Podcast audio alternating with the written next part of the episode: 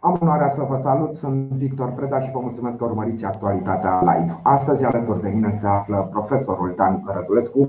Bună ziua, domnule profesor, și vă mulțumesc că suntem împreună. Mă bucur că suntem împreună, măcar în varianta asta online. Bună ziua dumneavoastră și telespectatorilor dumneavoastră, chiar dacă suntem în zona asta internautică. Da, da. Sunteți obișnuiți pentru că sunteți profesor și probabil că foarte, foarte mult timp ați uh, susținut cursurile în această variantă online și de fapt ăsta este și unul din uh, subiectele pe care vi le propun să le discutăm. Dar, mă rog, astăzi uh, s-au redeschis școlile. Nu total așa cum ne-am fi dorit, parțial pentru că au venit la școală doar elevii din cursul primar și elevii din clasele terminale, a 8 și a 12 -a. În cazul dumneavoastră ați interacționat uh, fizic cu elevii de clasa a 12 uh, Se bucurau că vin la școală, ar fi preferat varianta online în continuare. Care au fost reacțiile pe care le-ați Acum, uh, orele mele cu cei de clasa a 12 sunt vinerea. Ah, am înțeles. Bucuria revederii va fi mare și de o parte a catedrei și de o parte și de partea cealaltă. Și da. ca să continui cu o glumă oarecum tristă, chiar dacă elevii, distanța dintre elevi va fi de minimum un metru, cum, cum se recomandă, pentru că nu este obligatoriu, și sper să se respecte această distanță care ne, ne-ar facilita sănătatea tuturor. Uh, este cumva trist pentru că la școală se respectă această regulă, în timp ce părinții elevilor, prin piețe, centre comerciale, mijloace de transport în comun nu respectă acest, uh, acest, această regulă da. și în plus de aici se generează alte probleme. Chiar astăzi citeam pe un, pe un site foarte important de presă cum că DSP-ul refuză să testeze și copiii dacă părinții sunt deja au contactat deja virusul, mergând pe premisa că oricum și ei vor face și cei mici acest virus. Acest lucru este clar dăunător în primul rând numărului de oameni uh, infectați care este da, raportat. Exact, da. Statistica e mințită din prima. Exact, și întotdeauna vom fi pe hârtie asta mai bine decât Germania, ceea ce este greu de crezut. Dar, mă, da, mă rog. am obișnuit, întotdeauna pe hârtie stăm foarte, foarte bine. Realitatea ne omoară, dar pe hârtie suntem campioni. Exact. Ce păcat. Uh, Așteptați uh, cu bucurie atunci ziua de vineri, sfârșitul săptămânii, ca să interacționați uh, față în față cu elevii dumneavoastră. Da, domnule profesor, din experiența dumneavoastră, apelez la experiența dumneavoastră de cadru didactic. Cum merge online-ul? Știți că sunt păreri împărțite. Unii spun, domne, e bine și așa, alții spun că e un pic mai bine decât nimic. Din punctul dumneavoastră de vedere de cadru didactic, de profesor, cum, cum vedeți lucrurile? Uh ceva mai bun decât sistemul ăsta online nu se putea. Da. Chit că are limitările lui pentru anumite materii, cum este materia pe care o predau eu, istoria artei, spre exemplu, pe Zoom m-aș descurca mult mai bine pentru că lucrăm cu foarte multe imagini. Pe sistemul, pe Google Classroom pe care lucrăm, sunt unele, cum să spun, unele limitări ale sistemului care nu îți permit să, să jonglezi cu imagini, cu ecranul să-l dublezi, să vadă toți copiii ce vezi și tu, etc. etc. Dar este, repet, mijlocul optim în situația dată de, de a susține, susține cursurile. Pe de o parte, și copiii sunt un pic uh, stresați, chiar dacă Părerea generală este totalmente invers, că nu sunt interesați, își pun gifuri în loc de poză și, și ei își văd de alte treburi sau comunică pe canale paralele. Uh, și ei sunt stresați dintr-o dată pentru că trebuie să-și facă publică imaginea dintr-un spațiu intim care este camera lui, nu mai sunt într-o zonă comună, cum este clasa. Da. Uh, pe de altă parte, e un pic straniu să fie ascultat uh, prin intermediul aplicației online și să-i faci ce copilului, să-l, să-l pui să se uite așa în monitor, având în, cumva presiunea apel că băi nu te uiți în jos în caiet sau ceva de genul ăsta. Și atunci sistemul, cel puțin orele mele sunt destul de, de relaxante, fără presiune pe, pe elevi. Încercăm să comunicăm cât mai mult. Ne, oricum sunt ore bazate pe, pe imagini, pe, pe filme Uh, vizionăm cât mai multe documentare, mai ales la clasele mari și la restul încercăm să depășim uh, problemele care apar. Uh, vă dau un singur exemplu.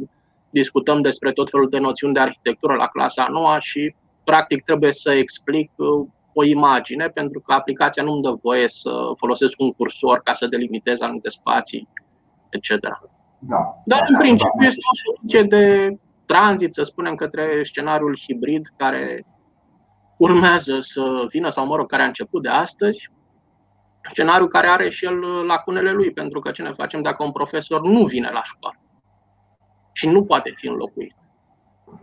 Copiii o să-și scoată telefoanele în timpul orei lui și vor intra pe aplicație dacă au telefoane, că sunt da. cazuri, nu nu toți profesorii și nu toți copiii fac parte din bule fericite, din bule educaționale fericite. Am cunoscut cazuri de copii care, la începutul pandemiei, care nu au avut telefoane mobile. Nu mai zic că nu aveau nici acces la internet unde locuiesc. Copiii aia ce fac? Un raport al organizației uh, Salvați Copii spune că undeva la spre 500.000 de copii nu au avut acces la actul educațional în această perioadă de pandemie. Este un număr imens, un număr imens da, da. Da, și trebuie guvernul să se gândească și la acești copii. Într-o oarecare măsură s-au făcut niște lucruri. Am înțeles că s-au distribuit uh, tablete. Uh, mă rog, da, da. Fără o conexiune la internet, tableta este uh, inutilă.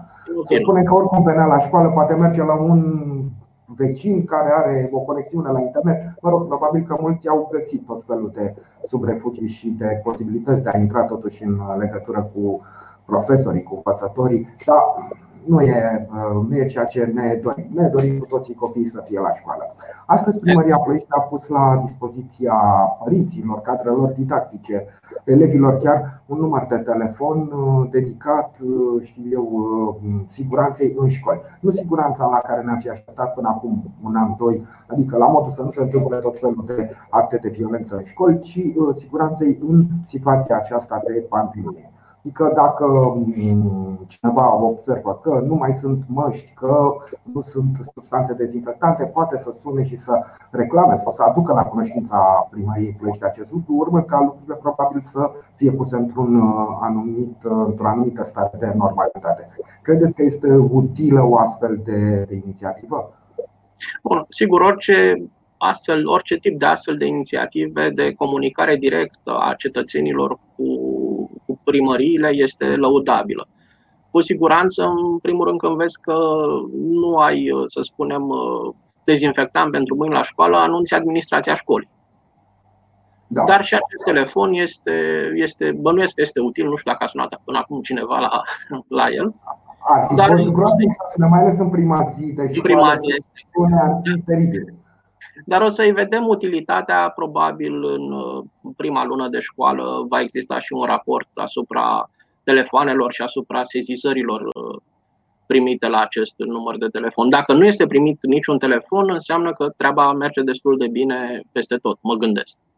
Da, și ar fi grozav să se întâmple lucrurile astea. Să nu ne gândim că dacă nu există niciun telefon, atunci ar fi din cauza faptului că noi românii ne-am obișnuit că sesizările sunt făcute în van și nu au niciun fel de efect, ci că totul este în regulă. Să ne păstrăm optimismul.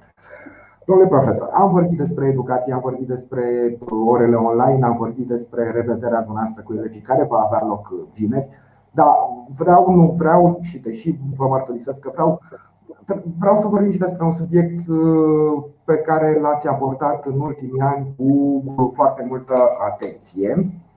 Și uh, pentru cei care se uită la noi acum și nu știu, uh, trebuie spus faptul că ați fost până acum în iarnă, ați fost deputat în Parlamentul României și că ați fost deputatul prahovean care s-a implicat în, știu, în protestele și în lupta asta antipoluare în Ploiești la modul cel mai semnificativ. A fost uh, probabil, nu probabil, cu siguranță a fost cel mai activ parlamentar, cel puțin în acest uh, domeniu, în această zonă a luptei antipoluare. Vă spun că odată cu încheierea mandatului noastră de deputat, nu ați abandonat și ați, măcar ați urmărit cu interes ce se întâmplă în continuare, dacă nu cumva ceva mai mult, adică v-ați implicat în continuare în această luptă antipoluare. Asta vreau să vă întreb. Ce s-a mai întâmplat de când, de când ați plecat dumneavoastră din Parlament? Ce s-a mai întâmplat în acest domeniu? Păi iată, chiar astăzi am avut parte de un eveniment uh, nefericit, sesizat chiar de colegii dumneavoastră din, din presă la Băleni, unde este o așa zisă groapă ecologică patronată de Consiliul Județean Prahova, unde sutele de tone de gunoi deja au depășit cu bine perimetrul, au ajuns în zona forestieră, iar uh, iar uh, lichidul acela extrem de toxic, uh, levigat se numește, deja se scurge în, uh, în râul Teleajon. Ceea ce nu este deloc îmbucurător pentru nimeni, nici pentru vălenari, dar nici pentru cei care locuiesc de-a lungul Teleajonului.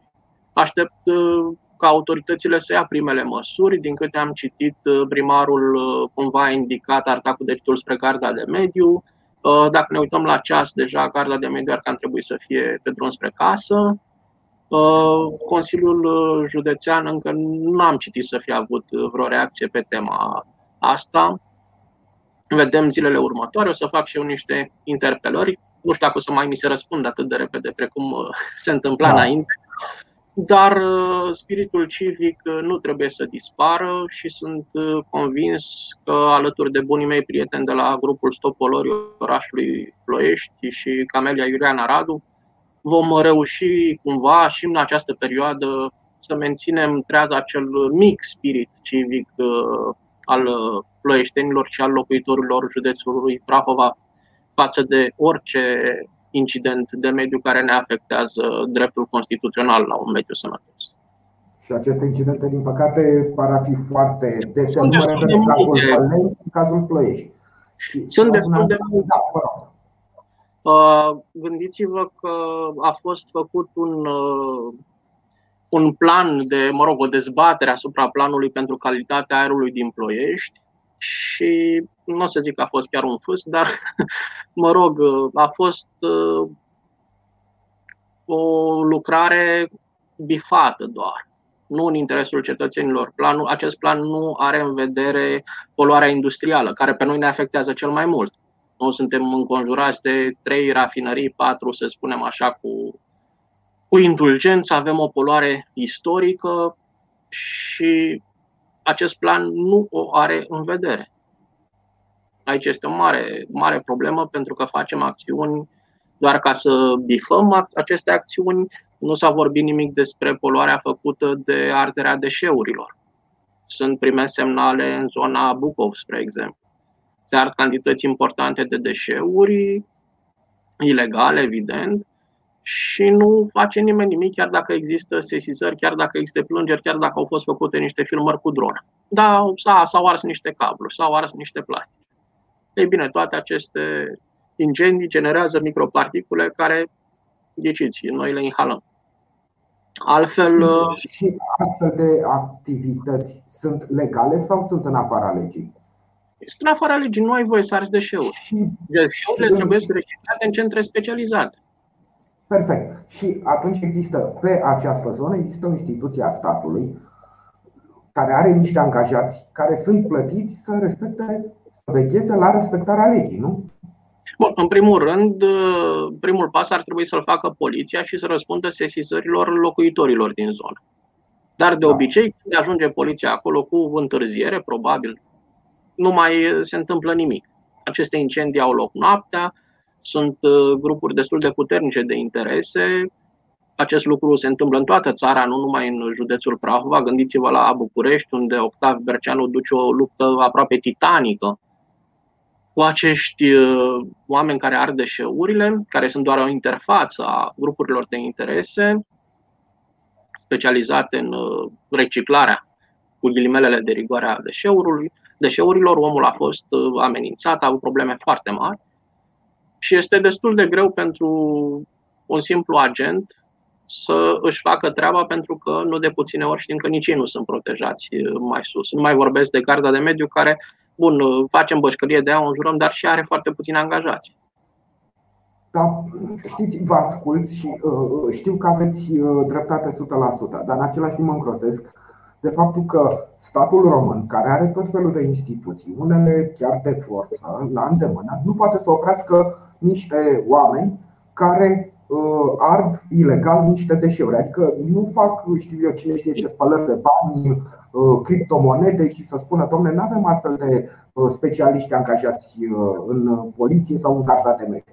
Noi ard niște deșeuri. Deșeurile alea, în momentul în care ar fac placără și fac fum, adică foarte ușor de localizat, foarte ușor de surprins. Și statul român, atât de puternicul stat român, nu poate să oprească o astfel de activitate. Este îngrozitor. Adică nu ne putem da, mă gândesc că lucruri mai serioase și un pic mai ascunse, statul român chiar este incapabil să măcar să știe de existența lor. Există, să știți, o complicitate interinstituțională de care nu o să schimbăm. exact, uh, nu să spun, dacă vreți să vă dau un exemplu din zona educațională, da, toată lumea vrea să se aplice în România modelul finlandez. Mulți nu știu despre ce e vorba, dar sună bine, nordic, finlandez. Uh, bun, finlandezii și-au construit modelul educațional, mergând neabătuți pe un drum vreme de 50 de ani. Noi în 30 de ani am avut 30 de miniștri ai educației, fiecare cu ideile lui despre cum ar trebui să fie sistemul. Cu mini-reforma lui. Exact. Și acum finlandezii construiesc un nou drum, un nou parcurs educațional pentru următorii 50 de ani. Iar noi scoatem de la BAC, de la materia limba și literatura română, chiar astăzi am aflat, s-a scos, s-a scos secțiunea de scriitori români contemporani, adică Marin Sorescu, cei care mai rămăseseră. Da. Marin Sorescu, uh, Preda și Nikita Stănescu, pentru că deveniseră obositori. Asta în contextul în care nu există o decizie care să motiveze strict uh, de ce au fost scoși, mai ales că uh, ei se studiau, operele lor se studiau în semestrul 2 din clasa 12, deci elevul avea materia proaspătă în minte. Și asta cumva. Devenise, devenise aproape o tradiție, moromeții la BAC. Exact. Și asta îmi da. cumva ideea că ne îndreptăm uh, fără să ne dăm seama, exact cum e și cu poluarea, suntem cu toții afectați în timp, nu deodată, și ne trezim cu vreun cancer la 50 de ani și nu știm de unde l-am făcut. Exact așa se întâmplă și în sistemul educațional. Încet, încet, uh, elevii sunt afectați, sistemul este afectat și această idee mi este întărită de ultimul test PISA din 2018, unde se spune că 44% dintre elevi Uh, suferă, dacă vreți, de analfabetism lingvistic. Asta, pe scurt, se traduce, după cum spunea un profesor pe care l-am iubit foarte mult, dacă nu citești, ești prost. Nu ne, nu ne convenea, ne, simțim, ne simțeam jigniți, enervați, vai, cum își permite să spune așa ceva, dar în timp, ajungând, încă n-am ajuns la vârsta, la vârsta dumnealui, dar uh, în timp uh, ne dăm seama că dacă nu citim, avem o mare problemă. Și iată, 44, aproape jumătate în 2018, acum 3 ani. Aproape jumătate dintre elevii români erau analfabeți lingviști. Da, nu vreau să fac moralistul sau pe. Da, mi se pare uh, total ciudat, prin prisma vârstei și examenelor care le-am dat în viața mea, să nu-l ai pe Marin Preda în programa pentru bacalaureat. Da, pentru că atât ministerul, deplasat atât Ministerul cât și Institutul de Politici din, ale Educației, din Educație, nu îmi scap acum cum se numește, a fost împânzit de politruci, de oameni care nu au absolut nicio treabă cu sistemul. Iar oamenii buni din sistem au plecat sau nu sunt ascultați. Degeaba faci scrisori către minister, petiții, vedeți cazul desfințării Uh, claselor de la liceele vocaționale, liceele de artă, se desfințează clase de muzică, clase de arhitectură, clase de plastică, s-au scos din programa de specialitate la clasele de plastică, nu știu ce să zic, modelajul și s-au mai băgat, s-au mai băgat o oră de fizică. În condițiile în care acela este liceu vocațional. Da? Trebuie să desenăm, să pictăm. nu să... Și la fizică sunt desene. Ați văzut planul înclinat? Da, da, da, da, da. Deci se poate desena și la fizică fără probleme. Cred că cele mai frumoase planuri inclinate sunt la clasele vocaționale.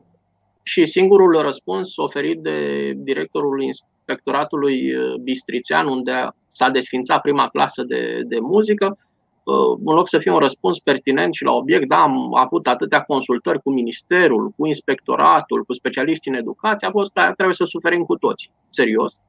Deci ăsta e răspuns de inspector general sau ce-o fi acel, acel domn că trebuie să suferim cu toții. Păi să dea demisia, să sufere el primul și să ne lase în pace.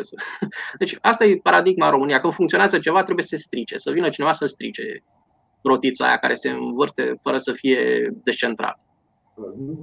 Vine cineva și strică și când nu mai funcționează ceva, da? Păi când are marele noroc și marea șansă să găsească ceva care funcționează în România. Da, i-ați invocat pe politrucii, după cum i-ați numit, de la Institutul Educațional, Poliția Educațională.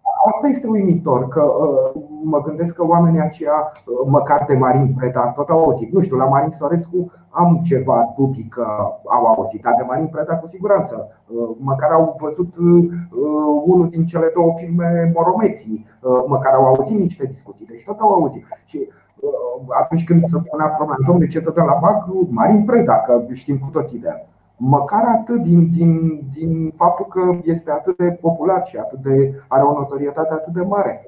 Ar fi fost un argument că de alți scritori bănuiesc că nu prea și-au rupt coatele studiului.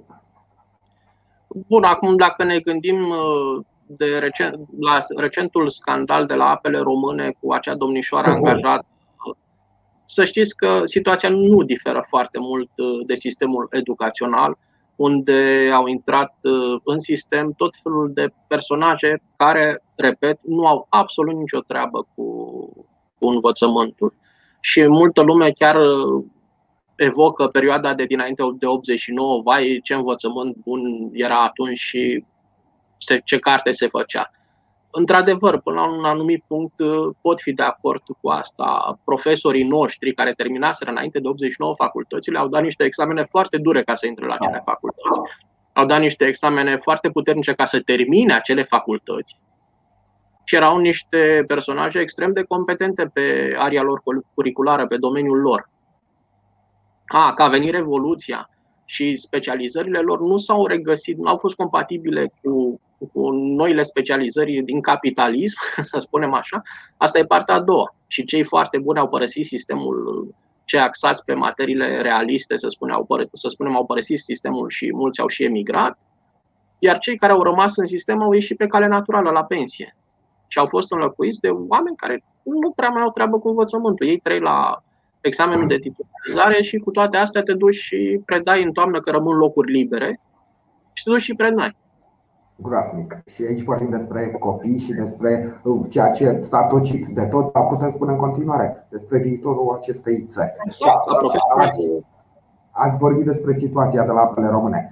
Uh, sigur, este ridicol și uh, absolut deprimant ce s-a întâmplat acolo. Dar ce bancuri bune au apărut în urma acelei situații. Știți cum domnișoara a crezut că se angajează la Apple um, reacția clubului unde a lucrat atâția și atâția ani, vreo 5 ani domnișoara la master, iarăși a fost genial, adică măcar mai, încă mai putem râde, încă mai putem. Uh, Asta e hazul de necaz. Da, nu, da, da, care da, da, ne-a și da. salvat de-a lungul istoriei, așa ne-a, ne-a ținut moralul un pic ridicat. Da, Finlanda, în ciuda sistemului, sistemului finlandez de educație, nu cred că apăreau astfel de reacții atât de savuroase și atât de și ca să terminăm ideea,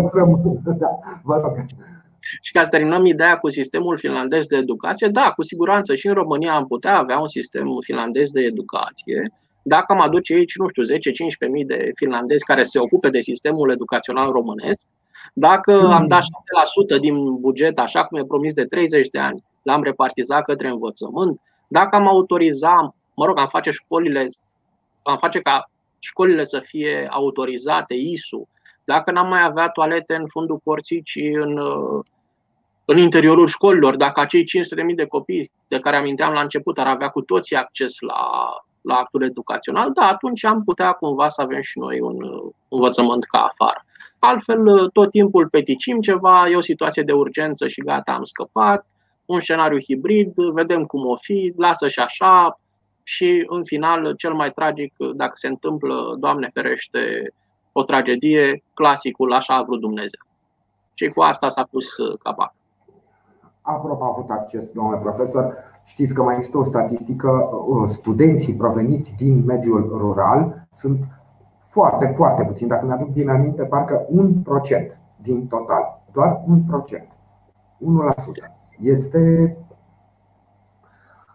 dincolo de orice fel de imaginație. Este destul de. Egalitate de șanse, vorbim despre uh, dreptul la educație. 1%. Este destul de trist, plus că mulți dintre ei nici nu se regăsesc în oferta, pe lângă faptul că nu au acces la, la educație, chiar dacă ar avea, mulți dintre ei nu se regăsesc în uh, oferta educațională existentă acum pe piață. Mulți ar prefera să se îndrepte către zone de meserii căutate. În România nu mai găsești astăzi un parchetar. Nu mai găsești un tinichigiu autobun. Nu mai găsești da, da. un mecanic autobun. Da? Un Toate... grav, un instalator. Da. Nu mai vorbesc.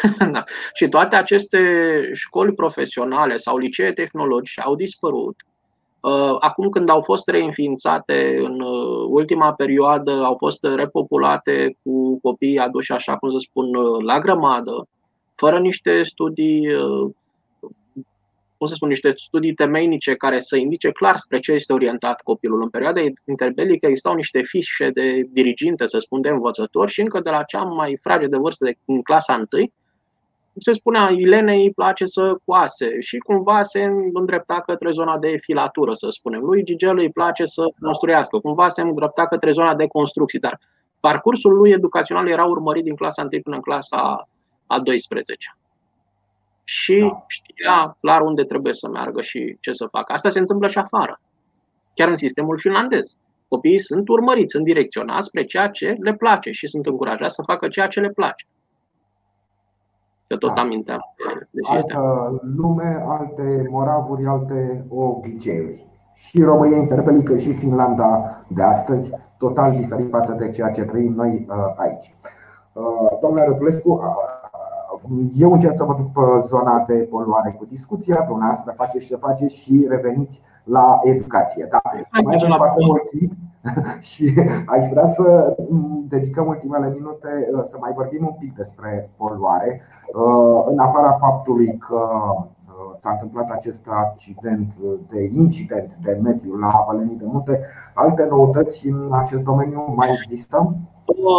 Vă pot spune cumulul amenzilor pe anul 2020 pe care amenzilor primite de mari poluatori, un cum spun, niște amenzi ridicole raportate la cifra de afaceri de sute de, de milioane de dolari. Și vă dau uh, și exemplele, o să vi le citesc, că nu le-am învățat pe de rost.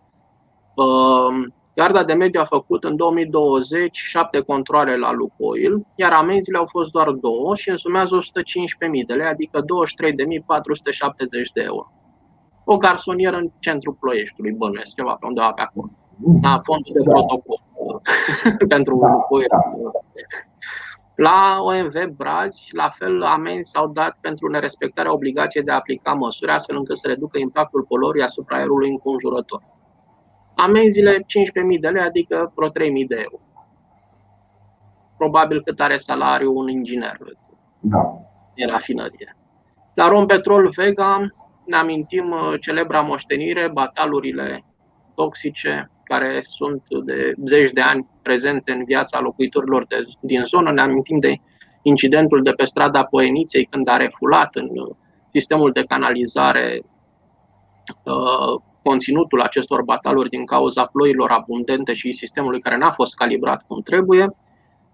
La Rompetrol Vega vă spuneam trei amenzi care tot, au totalizat 130.000 de lei, adică 26.530 de euro.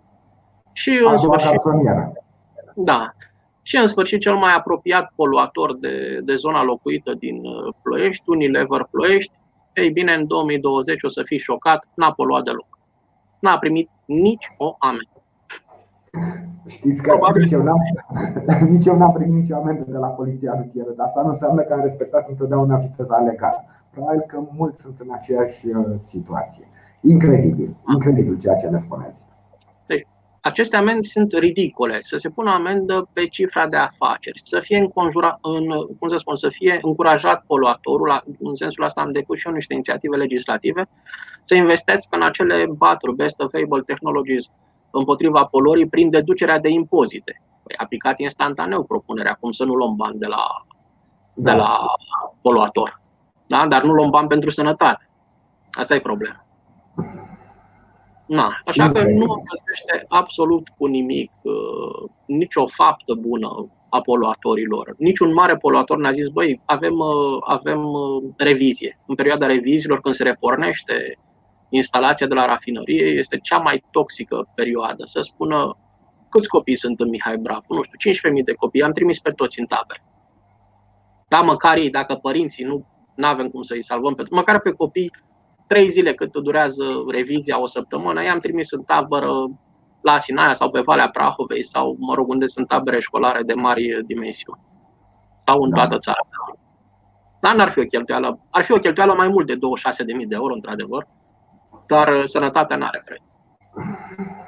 Da, da, aveți dreptate. Mă gândeam poate măcar să anunțe și, bă, domne, plecați pe banii voștri, pe cheltuiala voastră, dar ar fi bine dacă n-ați fi în zona asta, orașului Anunță, să știți că anunță. Deci au obligație legală de a anunța autoritățile da. nu, nu locuitorii din zona înconjurătoare. Autoritățile, bineînțeles că, da, bine, am primit notificarea și nu fac absolut nimic. La rândul lor nu notifică, nu găsim pe scara blocului afiș, băi, vezi că începe revizia, o săptămână o să suferiți acele, cum să spun, mici neplăceri olfactive. Da, așa trebuie pusă problema, pentru că dacă pe mine mă anunță, eu nepricepându-mă, dacă mă anunță că nu știu ce rafinărie intră într-o perioadă din asta de revizie, eu nu mă pricep și zic că o fi ca revizia la mașină, habar n-am ce înseamnă. Știu că eu când îmi fac revizia la mașină nu se întâmplă nimic rău.